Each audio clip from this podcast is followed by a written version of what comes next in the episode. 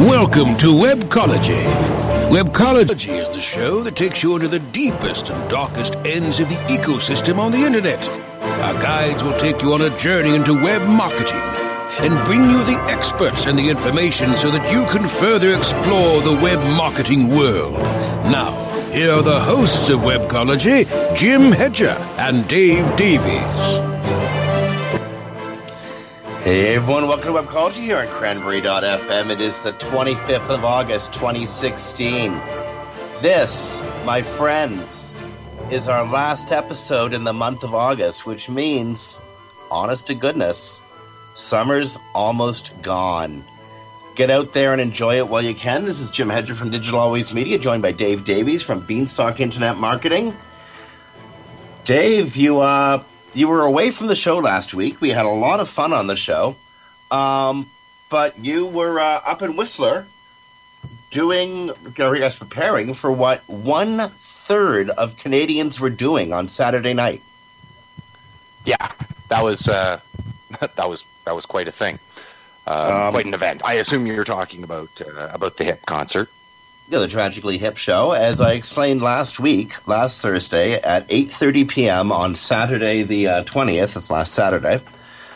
Canada closed its doors. It shut down. Um, approximately 12 million people, just in Canada, not not around the world, but just in Canada, 12 million people watched. Um, basically, uh, a band described as Canada's house band, the Tragically Hip, perform their very final show. It was simulcast over uh, our public broadcaster, cbc.ca, seen around the world, and uh, yeah, just what a what a what a concert, eh? Yeah, that was that was just so well done. Um, and you know what? Credit to uh, credit to the CBC. I mean, it's it's not often that you get and and, and similar studios. I'm sure different countries have them. Um, but yeah, to, to be able to, to play that for three hours without commercials. Yeah, I mean, certainly a testament to uh, to the band themselves. So So here's a here's Um, an and example of how earned. important this band is in Canada. Um, every year towards the end of the end of the summer in Toronto, we hold the Canadian National Exhibition, massive, massive, uh, sort of like a state fair for Canada. Okay, yeah,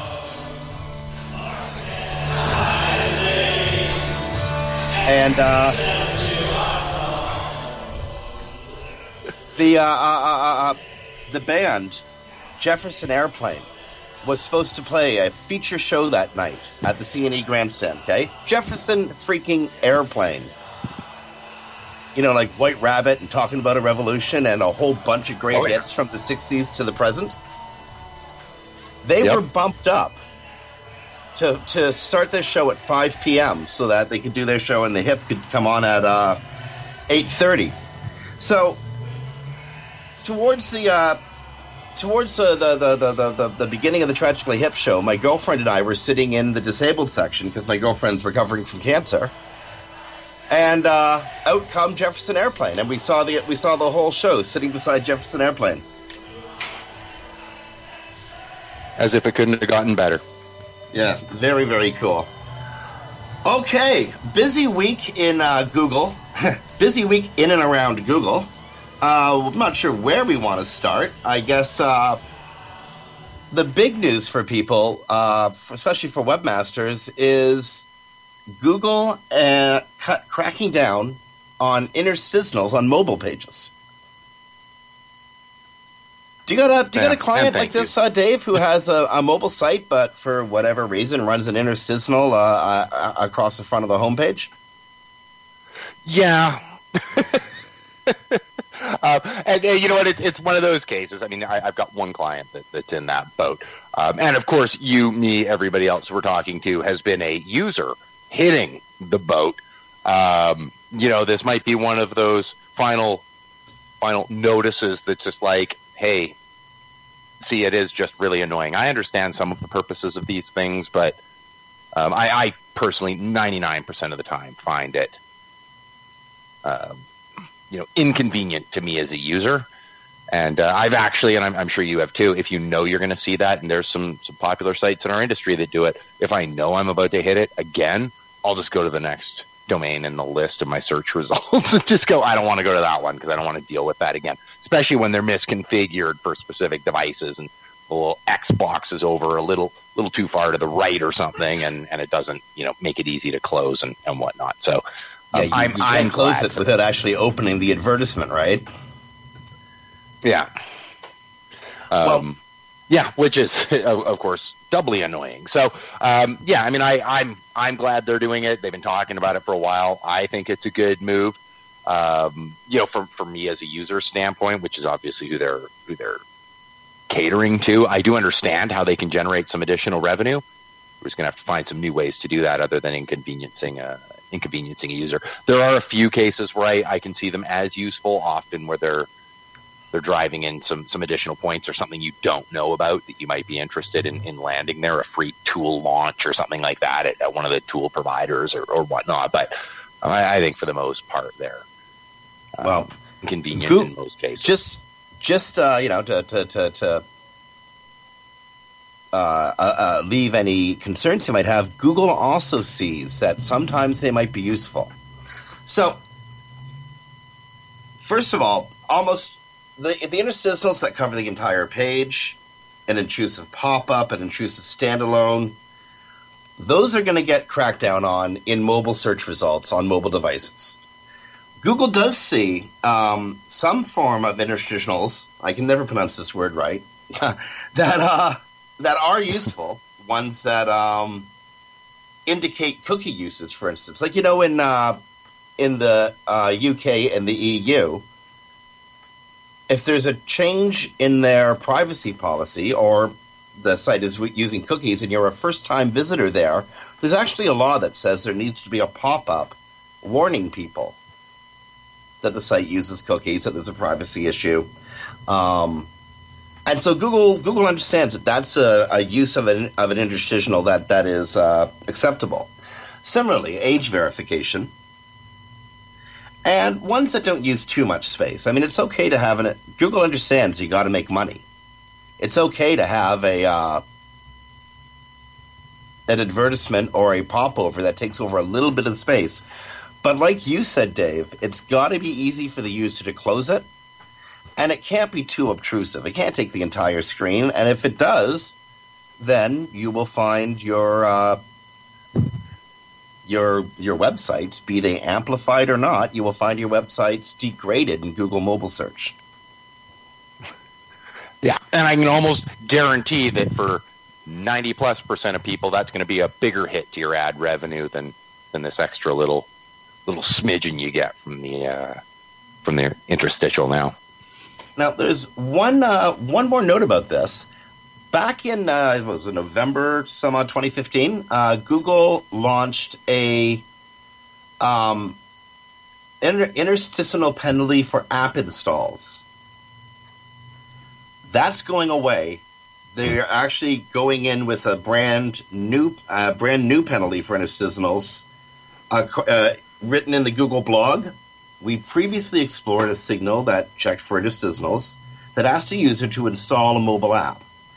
As they continue the development efforts, they saw the need to broaden their focus to interstitials more generally. Accordingly, to avoid duplication in their signals, they're removing the check for app installed interstitials from the mobile friendly test, and they've incorporated into this into this new signal in search. Now, that kind of contradicts what they said earlier when they said it would only be in mobile search so it's probably safe to assume that this is going to uh, apply across the board. But they did originally say only mobile search. I hate it when they do that. Well, and I could, I, I could certainly see a scenario where there is a more strict uh, sort of adherence rule when we're dealing with mobile because you know you know it i know right like i got big fat thumbs and a tiny screen right like if things are a little more difficult there so i could see them creating a, you know, really at the end of the day, a user experience, you know, sort of criteria and going on this device where the sizing is this big and, and the difficulty to, to sort of work with it is, is X. Um, you know, okay, then it needs to be this size, right? It can only take up, you know, let's say an interstitial on, on mobile, right? It can only take up you know 20 30% of the screen size and the x has to be you know an easily clickable tap size. Um, whereas you know you take up my desktop you could realistically you could take up a good 80% of the thing. I don't really care because i can click x easily on it. So i could see a, an environment with with different rules for each um, most certainly. And and you know i could see them hitting both or, or treating them you know unfavorably in a lot of cases but i think the unfavorable level could be very different because if you're taking up 80 90% of my screen size on a on a mobile that pretty much covers it and it's difficult you know in a lot of cases yeah. to actually get out of it without as you noted accidentally clicking on the ad and ending up somewhere you didn't want to be. Which is completely mobile unfriendly. Yeah? Yeah. Well yeah um did you know according to both uh, Google and Jennifer Slegg over at the SEM Post, as of now, nice 85 segment. or so percent of mobile search results are already mobile friendly. So, what's yeah, the point in having great? a little symbol that comes up beside search results in mobile that says mobile friendly if, you know, all but 15% are already mobile friendly? Google's dropping the mobile friendly tag in mobile search results. Yeah, and you know what? That's great. Because um, you're right. To, to me, as as a, as a website owner, and you know, as a marketer yourself as well, when that first happened, of course, it was perk, right? Great. Okay, like the first two words in my description are a sales pitch for the fact that your experience is about to be good, right? Like that's yes. how I viewed it anyway when they started introducing that tag people with mobile friendly sites. It was like, that's great. But now you're right. I mean, 85% are, you're just mixed in with a blend of people. At this point, to me, it's now an inconvenience because the first two words, instead of being mobile friendly, could be my sales pitch because the words mobile friendly are irrelevant now because all of them are. so, um, so yeah, I mean, I, I'm really happy about that move. I personally really like it, and it gives me a little bit of extra space to actually start to, to work in, in with my real descriptions now. So, I, I love it. How about you? I think it's fine. Um, a site shouldn't be ranking in the mobile environment if it isn't if it doesn't meet a number of tests for uh, you know mobile accessibility, mobile usability. It shouldn't be ranking there. Google said back in 2014 they were going to they were going to start weeding out websites that weren't um, mobile compliant. Well, that was two years ago. Um, the the world has evolved quite a bit since then. And yeah, I don't think it's a necessary tag anymore. I think most websites are already mobile compliant, and if you're not, then you don't care about your users enough to get a ranking, do you? no, and I, I think that's where the 15% probably comes in, and I have hit them on mobile where it's like that is the only solution. Like, okay, the webmaster should have dealt with this by now, but where the content I'm looking for isn't available somewhere else. Um, so I, I can see you hitting those. Hey, you know what? Instead of taking away, you know, some some precious real estate in my sales pitch, you know, and, and replacing it with mobile friendly instead of the description I'd like, you know, why don't you why don't you hit them now? because it's not a perk for it to show up in my listing. So start putting mobile unfriendly, right, and take away a little bit of their descriptions rather than taking away the rest of ours. Indeed. Or you know, just even you can make it make it shorter. This sucks. Prepare to be annoyed. Uh, okay. So yeah, no, uh, I, I, think that's great, and uh, and another uh, big move in mobile. We only got a couple minutes before we got to do a, go to a commercial break. So I just want to do a quick story, uh, one that, that just jumped up. And I'm sorry, Dave, this will not have come up in your news feed, um, but none of the stories that we have in front of us, we can we, we can't talk about any of them in just five minutes. Um, have you noticed this? This was first seen in Google Japan but it spread around the world in the last couple of days. You know how Google reserves the right to change your title on the uh, search results page? Yeah. Google's been completely screwing them up in some cases, and this is something webmasters should really check into. Um,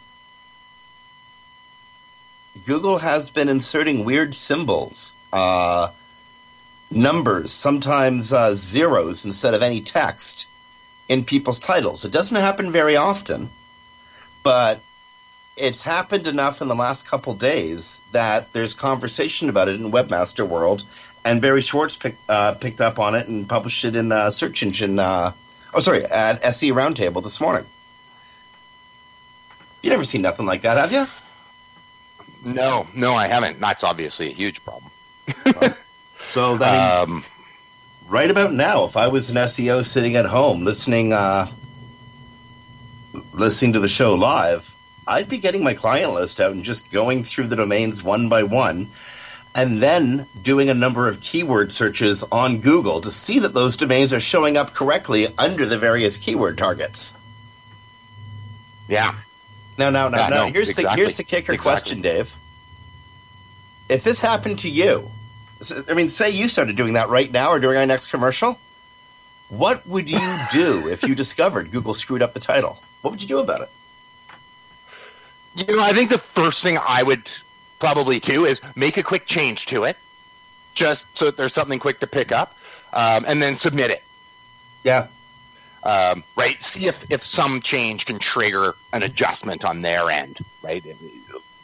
Maybe and and try to analyze and, and I'd have to look into this. You're right. I haven't seen that story specifically, so I'm going off the cuff here, and I will have to read that during during the commercial break. Um, but you know, it, if we can see, you know, as as we do as SEOs, is there a reason for that, right? Like, is there, oh, did I miss a keyword in there that I'm now looking at, and you know, if I jam that keyword into my title, can I fix it, kind of thing? Because obviously, it's, it's a big problem, and you might go with a, I'm going to create a temporarily lackluster title to, to fix this problem in the in the short term. So those would be the first actions I would take. But I mean, I, I, I may not have the exact right context, so I'll be heading over there shortly to, uh, you know, maybe after the break, come back and and adjust as uh, as necessary. Well, actually, that that was the advice I was going to give too, because I really can't think of what else you can do about it. you know, um, change your title. See if uh, Google will notice. I mean, i'm like Google's not gonna not gonna miss that, but see if Google makes a change because of it. Um, yeah, which is all you can kind of hope for sometimes.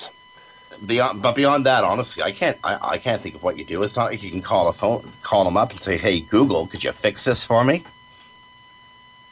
Um, speaking of fixing stuff listeners to webcology uh, especially ones who are uh, audiophiles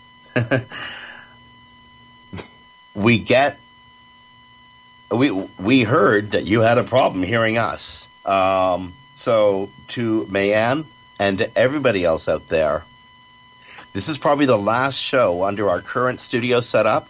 Our home studios are about to change radically, and I think you're going to be getting a much higher audio quality starting in September and moving forward. And uh, it's not weird, man. We've been doing this show for like about almost 10 years now, and I had no idea the audio quality was bad enough that people were complaining about it. No, it's interesting, and I do wonder if something's happened over time, if if things have changed. And of course, you've probably gone through a bunch of mics. I've probably, you know, I know I've gone through a bunch of different mics and headsets and, and setups and stuff. So um, it was great to be informed of that. Great to be informed of, of the, the different types of problems, and you know, great to be able to set up for some solutions. I know both of us have come up with like hybrid sort of. let's try and put a band aid on this for right now uh, while we're waiting for the equipment. But that's excellent that uh, that we know, and it yep. will be repaired. Well, so so to the people who wrote to Cranberry, thank you so much for uh, letting us know. It's really important that we put on a uh, high quality show, and then you know, it's kind of important to us that you can actually hear us. So I think you'll you'll hear some improvements as of next week. And again, a shout out directly to a fellow named Megan. Thank you so much for writing the boss uh, that lit a fire under us, and we're going to get this done for you. Um, friends, we got to take a break here on Webcology on cranberry.fm. So, on behalf of Dave Davies from Beanstalk Internet Marketing, this is Jim Hedger from Digital Always Media. We're going to play you out with a little bit of the hip, but we'll be back in a few minutes after these messages.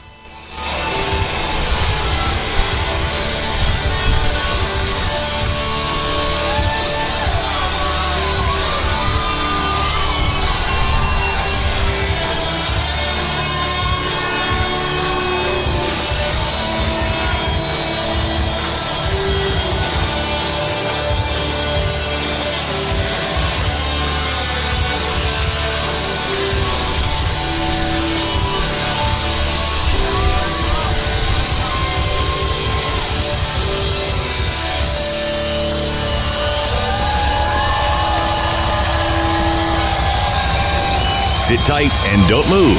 Webcology. We'll be back after this short break.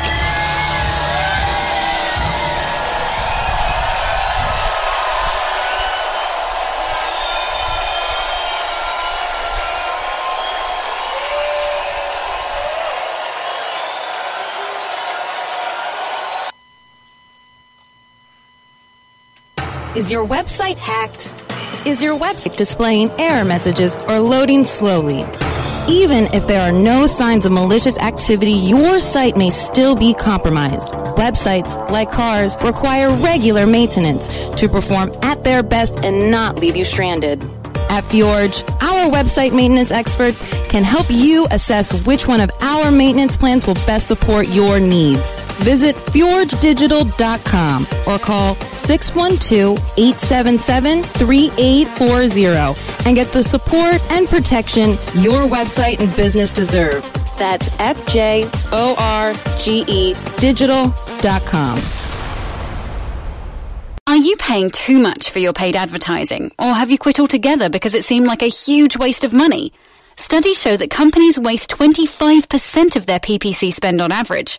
The web marketing experts at WMEtraining.com can show you how to make your AdWords account a lean, mean converting machine. Whether you're just starting out or want to take your skills to the next level, we have a class for you. Contact the web marketing experts at WMEtraining.com. It's time to take your ad testing out of the Mesozoic era and into the Ezoic era. Ezoic is the world's first machine learning platform, creating tailor ad combinations to monetize your website. Our automated ad testing not only boosts ad income, but increases page views, improves bounce rate, and will impress the user experience. Start your 30-day free trial today at ezoic.com and join thousands of publishers who are already earning 60% more with Ezoic. That's ezoic.com. Ezoic. Make your website smarter. Ezoic is a Google certified publishing partner. This is Cranberry Radio.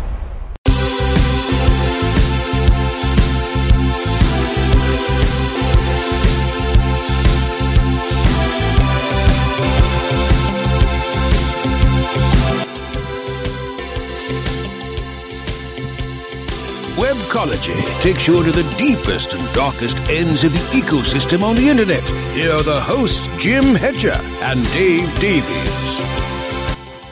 Hey everyone, welcome back to Webcology here on Cranberry.fm. It's the 25th of August, 2016. This is Jim Hedger from Digital Always Media, Dave Davies from Beanstalk Internet Marketing.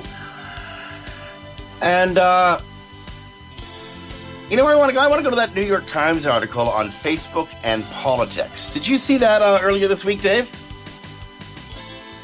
Um, I had not read this specific piece. I'd read a piece on the piece. So Okay. it's interesting It's a enough. long but You had, you had forwarded me this one. Um, there was sort of an analysis. Some of the findings are, or you know, basically based on on the same data. Really, really tough anyway. But you know what? I'm both interested in Facebook, and the net, and politics. So kind of a perfect Well. for both of us, I think. Okay, first of all, I gotta strongly recommend that listeners take a 15 minute break sometime in the next 24 hours. Go to the New York Times. This was published by uh, John Herrman. It was uh, put up yesterday, but it's actually part of next weekend's New York Times Magazine. The title Inside Facebook's Totally Insane, Unintentionally Gigantic, Hyperpartisan Political Media Machine. And in this uh, in this piece, New York Times writer John Herrman takes us through the emergence of the partisan Facebook political pages, explains how those pages have actually subsumed traditional news copy outlines how these pages which are which are created by people who actually who often they're marketers. They don't give a damn ideologically one way or another. But these are the pages that are uh, that have headlines like when hillary saw this her face went red or this is hillary dumps on trump you won't believe what happened. Th- th- those kind of pages. One's uh, uh, Red State, Political USA, Little Green Football, stuff like that. These are pages that are made by marketers designed to tick off people like me, and I, I fall for them. Or I, at least until I read this damn article, I fell for them because I'm uh, I'm highly political and highly vocal on Facebook. But as it turns out, a lot of the stuff I'm reacting to is uh, is bunk. 100% complete bunk put up by somebody who doesn't give a damn about the issues one way or another and is just making money off ad revenue because idiots like me react to it.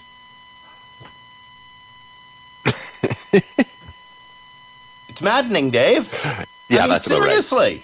Uh, I know, I know. And we're, we're we're in the industry that created the problem. I'm not saying you and I or even our listeners have created this problem, but we're in the industry that did.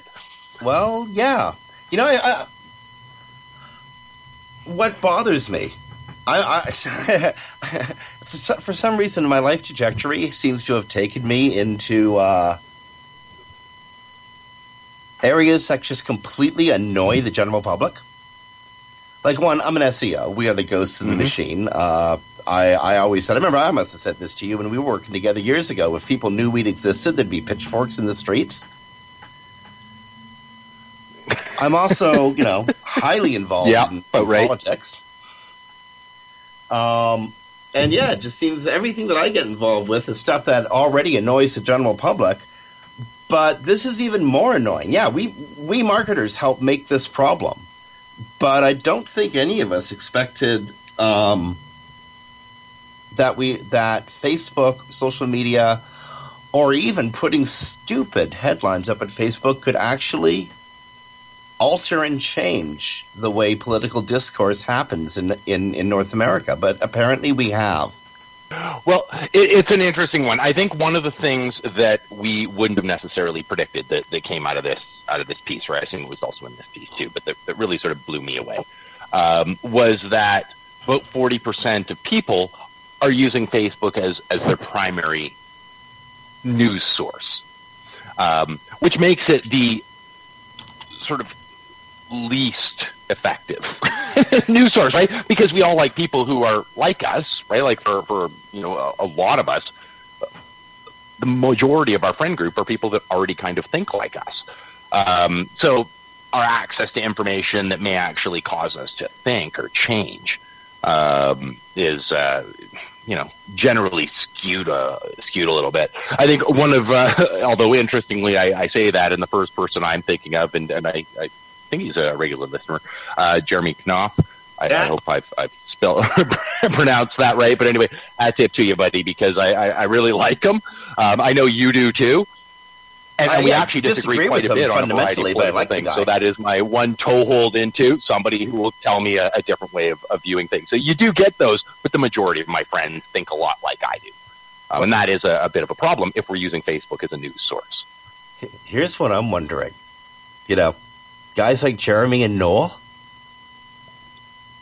Why are you guys all over my Facebook page? What are you, liberals or something? You gotta be liberals. That's why they're seeing our stuff. They're closet liberals. That's that's the real thing. You know what really bugs me? So so so, so Facebook um, will will track your political affiliations, and you can actually go see how they have you pegged. They called me a liberal, Dave. Now, I know most Americans won't get this, but in the Canadian context, I find that really offensive. I am not a liberal. I am so far to the left of liberal. I'm gonna call you Oh my anyway. god! Would that make you alt left, Jim? Yeah, for our, for our American friends, our, No. our liberals are our, are our sort of center political party, generally speaking. No, but would I that usually make- call them right, Jim? Uh, no, no, no, George. That would not make me. I'm just left. saying, if they call people like us alt right, does that make you alt left?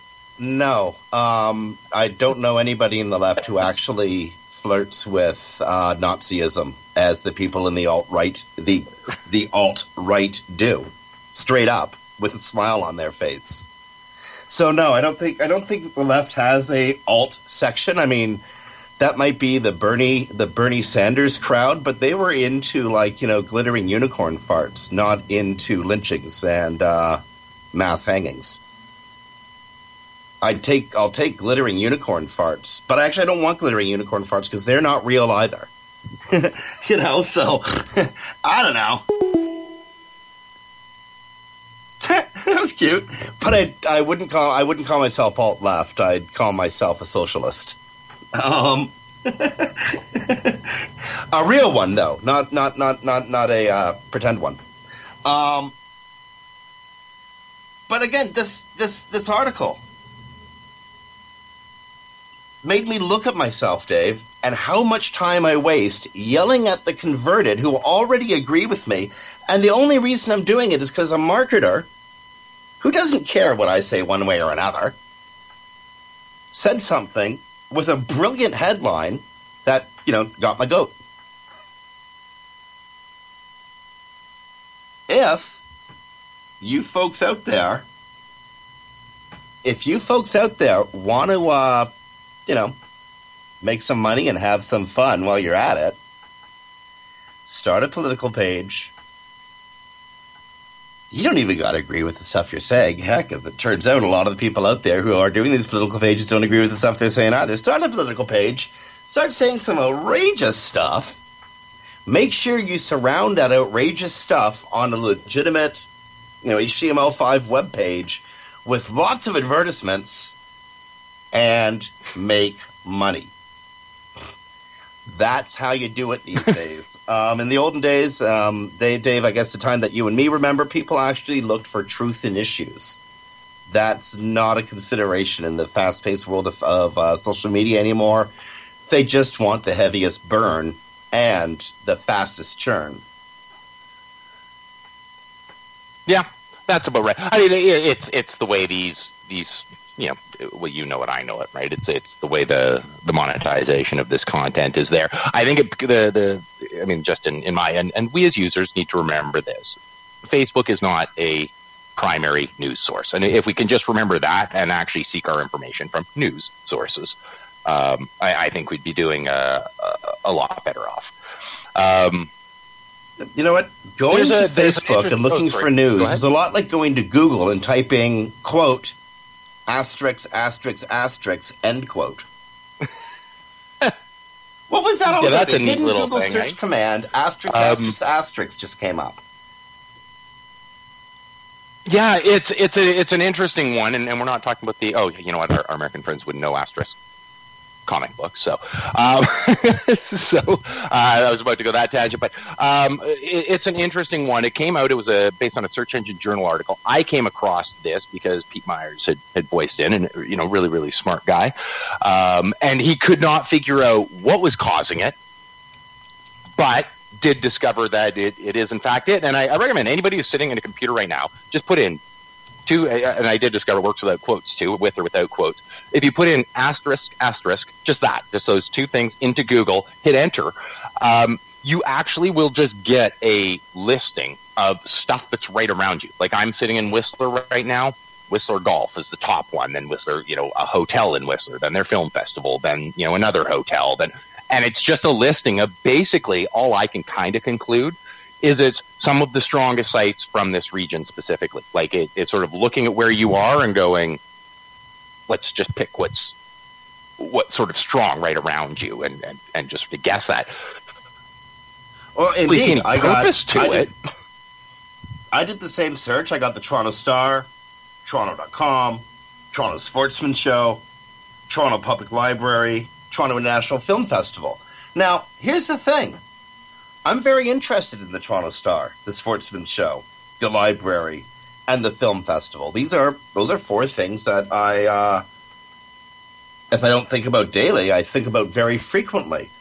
Could the Star Star search be personalized in a weird way, in in any way? Well, I, I was wondering that, and actually was was having a discussion about Mary about it, just because we were looking up stuff like that, and then that led to like generic searches like coffee, where I was, you know, right in Whistler, and it's just showing me coffee spots right around me, including ones I'd never been to or rated at all. Um, so that was that was kind of interesting, that sort of that sort of personalization level. the first thing I thought of that would be interesting there, if it's doing what I'm thinking it's doing, which would, would require more testing. I only saw this yesterday and haven't had a chance to do any, any significant testing on it, but you're seeing different stuff. I'm seeing different stuff. We're all seeing different stuff. A massive proxy network. Um, you know, or even if you were you know, you had crawlers and, and, and proxies at a variety of different locations to actually just blast out that very query um, across a, a massive number of locations and then provide that as a service to people, basically going, are you interested in knowing, you know, you're in this region. Do you just want to know, you know, the, the top sites in that region or, you know, specifically SEOs who I can't see it for other regions unless, you know, I happen to have a, a server there or, or a proxies. But if I wanted to now start doing link building among news sources or among for a specific other region, and I just wanted to know their stronger sites, sure, you know, you could actually provide that as a, as a fairly decent service. So, you know, buy me a beer, anybody who might happen to do that who's a listener right now. but, um, you know, it, would be an interesting thing, but I think we can actually glean some information from this once it's confirmed one way or the other what it is doing. It seems to be what it is for me looking through the sites and where I am and understanding my area. Uh, but I haven't had a chance to run it in Victoria, which is going to be interesting. You know, my hometown, where I actually know more about the individual companies and stuff, and so that'll that'll be interesting to run those tests there, and it'll be interesting as well, more and more people are getting more information on it. But it is definitely some interesting data uh, to be collecting. Out of curiosity, Dave, do you still have um, your search done in Whistler star star up on screen? Yeah. Okay. Whistler Blackcomb. Resort Municipality of Whistler, Tourism Whistler, Whistler, BC, Canada, uh, the Whistler Village page, then the same about Whistler, then the same summer activities. Is that what you're seeing on your screen? Nope. Okay. I just did nope. uh, star star Whistler in quotes, and that's what came up for me. You and Mary both have laptops side by side, right? Uh, no, we actually bring our full systems with us. Oh, well then, okay, that's even better. Um, if you and Mary both have your desktops side by side, it'd be interesting. You guys should just, you know, conduct a, the same search at the same time. It'd be really interesting to see what came up. Again, the same star star search. And I think that would be an experiment that could see if it was uh, personalized or not. But I love your idea with the with the the proxy network to see what's what's popular in other cities. That's a great idea. And uh, and very likely how this search was was found to be an issue in, or a uh, was found to be a uh, usable search in the first place.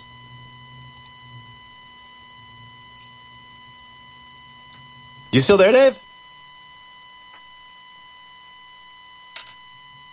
Dave's not here. He's Let's here. See. He's still online. He is? Okay. Interesting. Um, I throw this back to the time when Microsoft took over Skype. We've been having uh, up and down issues with Skype ever since. And uh, for 10 years, listeners, Skype is how.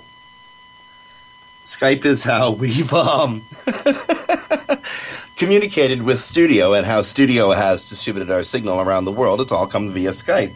Microsoft took over Skype, uh, was it like two years ago now, Brasco, and uh, we've been having Skype weirdness pretty much ever since.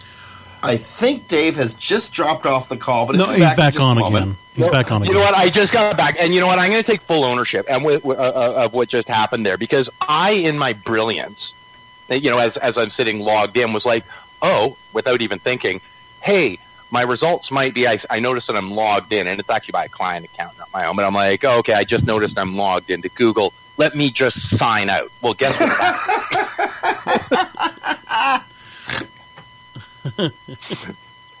so my apologies to all of our listeners and and, uh, and Brasco and Jim to you guys too. I just totally wasn't thinking until I realized I was no longer on the air.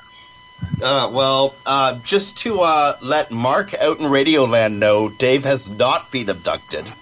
Unless, of course, this is the replacement that the aliens put in his place. I don't know.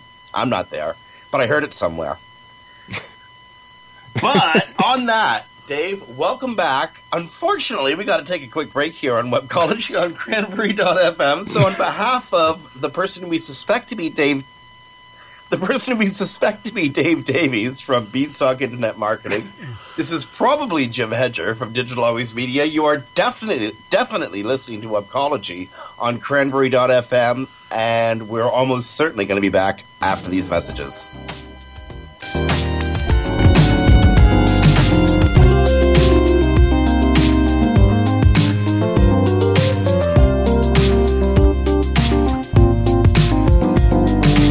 Sit tight and don't move. Webcology. We'll be back after this short break.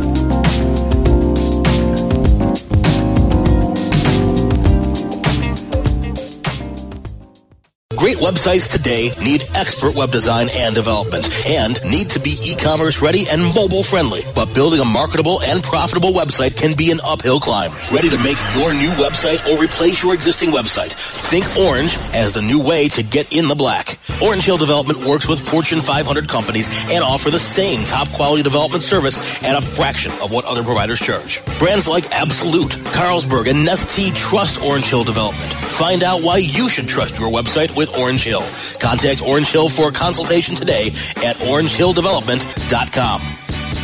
Looking for a white label SEO and social platform for your clients? Think eBrandz. Free and unlimited SEO audit reports. eBrandz. Premium Facebook apps and welcome page creators. eBrandz. Twitter management app, analytics, and mobile site generators. eBrandz. Let eBrandz manage your search and social media campaigns and give you and your clients access to their white label dashboard, which have great reports that will wow your clients and deliver great ROI and results. Try eBrandz for 30 days. Go to eBrandsWithAZ.com or call 1-866-625-5717. That's eBrandz with a Z for eBrandz. Hi, I'm Montel Williams. Most of you know me as a talk show host, but I'm also an author, actor, single father of four, avid snowboarder, and I'm also a medical marijuana patient. Living with multiple sclerosis, I'm in pain every day. Medical marijuana is my last resort, and it helps me when all other drugs have failed. If you'd like more information about medical marijuana, you can contact the Marijuana Policy Project at mpp.org or call 1-877-JOIN-MPP. Add some Cranberry Radio podcast to your playlist as part of a better profit margin. Cranberry Radio. It's it's good for you. Really.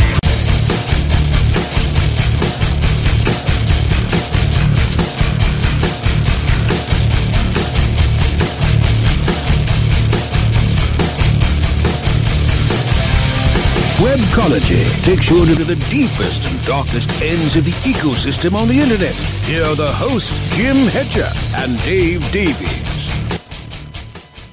Hey everyone, welcome back to Webcology here on Cranberry.fm. It's the 25th of August, 2016. I'm Jim Hedger from Digital Always Media, Dave Davies from Beanstalk Internet Marketing, and uh, earlier this week, Dave, uh, SEOs were hit yet again by another removal of somewhat critical information from Google. Google went and changed the, their keyword planner. They uh, removed a whole bunch of information from Keyword Planner, and they told the rest of us to pretty much deal with it. Has that affected you at all? Yeah. Um, it's making everything more inconvenient. Just a bit. yeah.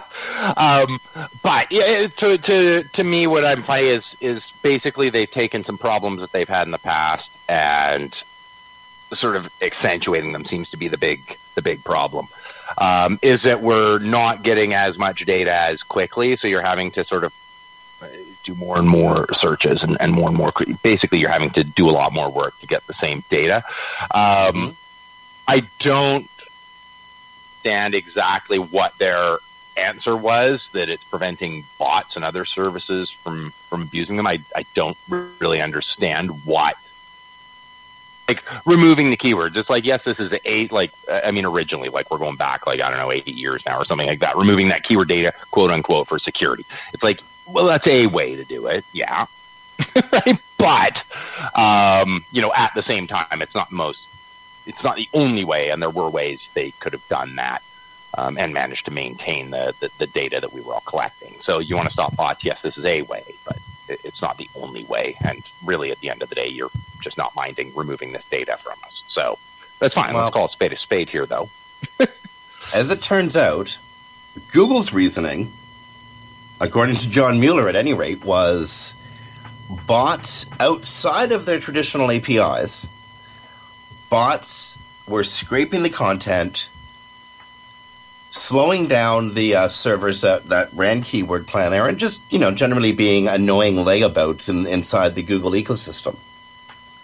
Yeah. Many of the tools that were using data from Keyword Planner Planner are still delivering full data. So the uh, companies like, say, Ahrefs or Majestic that were already pulling this data legally through the advanced programming interface, the API, that's cool. They're not affected. They're still delivering uh, full data sets to their users. But either individuals who were uh, scraping Keyword Planner with their own bots, or companies that hadn't entered into a uh, the depths of a, of the agreement that that many of the firms that we're familiar with, they were using bots and apparently slowing everything out, and so Google just basically cut it off. But yeah, Dave, I remember when they limited keyword data because of personal security. Um, so you know, just because Google says it, don't mean it's true, right? No, indeed. And I mean, I, you know what, I'm for the most part, am, am pretty fortunate. I mentioned it on this show. I'm a big fan um, of the Moz keyword tool, like it launched, I don't know, a couple months ago or something like that. Um, I find it really handy. It just adjusts the numbers for organic. But where I have been having some some problems here is based on old data, which was being pulled, and when I'm trying to compare apples to apples, um, I, I'm not getting the same same information that I that I used to. So when I'm looking back at, at back keyword data, um, you know that, that I might have saved from from the Google's keyword planner and, and trying to trying to look at it now. It's it's just it, it's a bit like pulling teeth, but um, you know, so so be it, I guess. And you know, it, it's inconvenient, but you know what? It's it's the data we've got, and they get to control it. So there we are.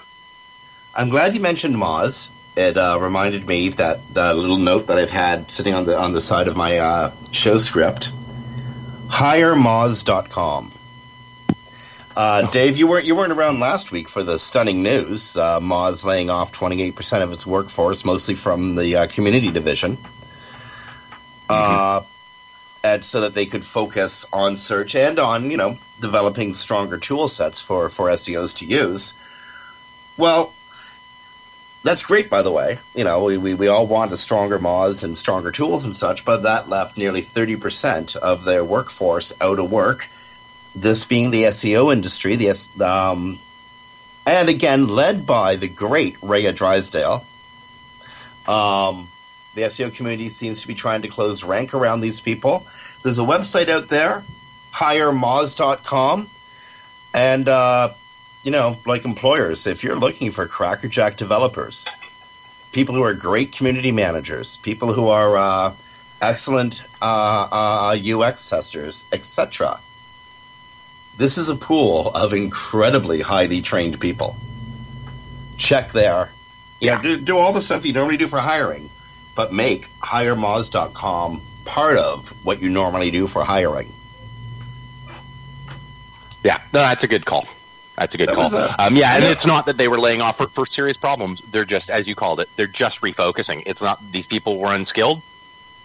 They just were changing what they were doing, and, and some of the sections had to be shut down. And um, Oh yeah, now it we've was, got it was uh, through no fault of their own. 20% of the market. I imagine some of them are already. Uh, I imagine some of them are already. some of them are Oh, already I- out of the mix of people. I really hope so. I, I, uh, absolutely hope so. It's important to remember none of these people got fired because they did a bad job. They got fired because of you know business issues. So um, I just want to get that in there. Hire hire Moz H H I R E M O Z dot com. Check out the website. Use the hashtag hashtag hire Moz. Let's get some of these really great people back in the workforce again. We got time for Indeed. one more. And Dave, um, this was a weird one, and this is this is definitely up your alley. Neural network spotted deep inside Samsung phones. What the heck? Yeah, I mean, I love this. Um, but of course, you know, I, I, I like neural networks. I I, I'm, I own a Samsung S7, so Or- um, or does it own basically their their chip architecture has been a bit of a mystery. Samsung's finally revealed it, and I you know can't get into all the details of that that sort of covered in it. But what they're talking about there is that they've actually got part of it, part of the architecture in there, is basically this chip that creates or, or is a neural network. Um, basically, what it does is it sits there and it learns how your computer works with the various applications. So rather than trying to build an operating system and build an architecture that goes, I can handle anything, they've put this chip in there that will learn what it needs to handle. So it's not having to brute force data when it's necessary and it's not having to deal with too much or too little. It's actually learning over time what different applications are doing. Um, and so it's able to allocate resources really, really quickly um, and, and efficiently in different directions. So when you're launching Hearthstone or Pokemon Go or whatever as a game, it understands where those resources need to go. These are going to be display heavy uh, programs, whereas if you're just launching Facebook or something, it, it's going to be launching different things, and it understands immediately how to start to, or it learns um, how it's going to need to direct those ones and zeros, how it's going to need to direct resources for maximum battery power, maximum efficiency of your machine. It's really really neat. It's the first time I've seen anything like this on such a, a, a tiny tiny scale. Indeed. Uh, do you the, the, where this is going in the future is going to be most interesting. Unfortunately, uh, we're down to less than a minute, so we won't have time to discuss that. But people might be a little wary about what they say in or around their Samsung phones. Remember what happened with their TVs, right? okay, on that, I can hear the background music getting ready to play in the background. So, on behalf of Dave Davies from Beanstalk Internet Marketing, this is Jim Hedger from Digital Always Media. You've been listening to Webcology on Cranberry.fm on the 25th of August, 2016. Go enjoy the rest of summer, and we'll be back here same time next week.